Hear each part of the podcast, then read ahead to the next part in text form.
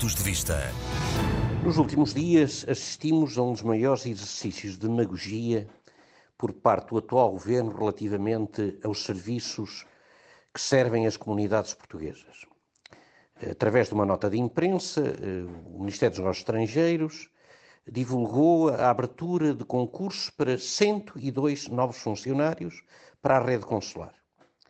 Porém, quando eh, me dei ao trabalho, e as pessoas em geral mais interessadas nestas coisas se deram ao trabalho de analisar os concursos abertos no portal diplomático, até ao dia de hoje, apenas foram abertos concursos para 40 lugares. E dos 40 lugares, seis são assistentes de residência, assistentes operacionais ou funcionários em organizações multilaterais. Ou seja, para repor a falta de funcionários gritante existente nos postos consulares, que tão seriamente o está a afetar, teremos até ao momento 34 lugares, que não, estão, não dão sequer para substituir aqueles que se foram aposentando. É evidente que o governo sabia há muito tempo dos problemas com que se confronta a rede consular.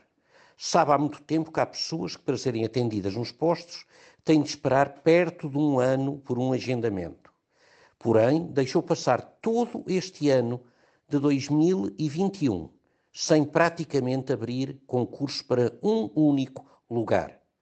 Eh, a justificação dada é sempre a mesma. O Ministério das Finanças não autoriza como se o Ministério das Finanças não fizesse parte do mesmo governo de que faz parte o Ministério dos Negócios Estrangeiros.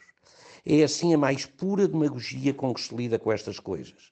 Este anúncio feito depois de anunciada a dissolução da Assembleia da República e marcada a data das novas eleições, repito, não é mais do que um exercício de pura demagogia para procurando atirar poeira para os olhos das pessoas, neste caso concreto, para os olhos dos membros das nossas comunidades portuguesas que tão afetados têm vindo a ser, uh, vindo a ser por parte dos serviços dos nossos consulados que funcionam com tantas carências e tantas deficiências. Pontos de vista.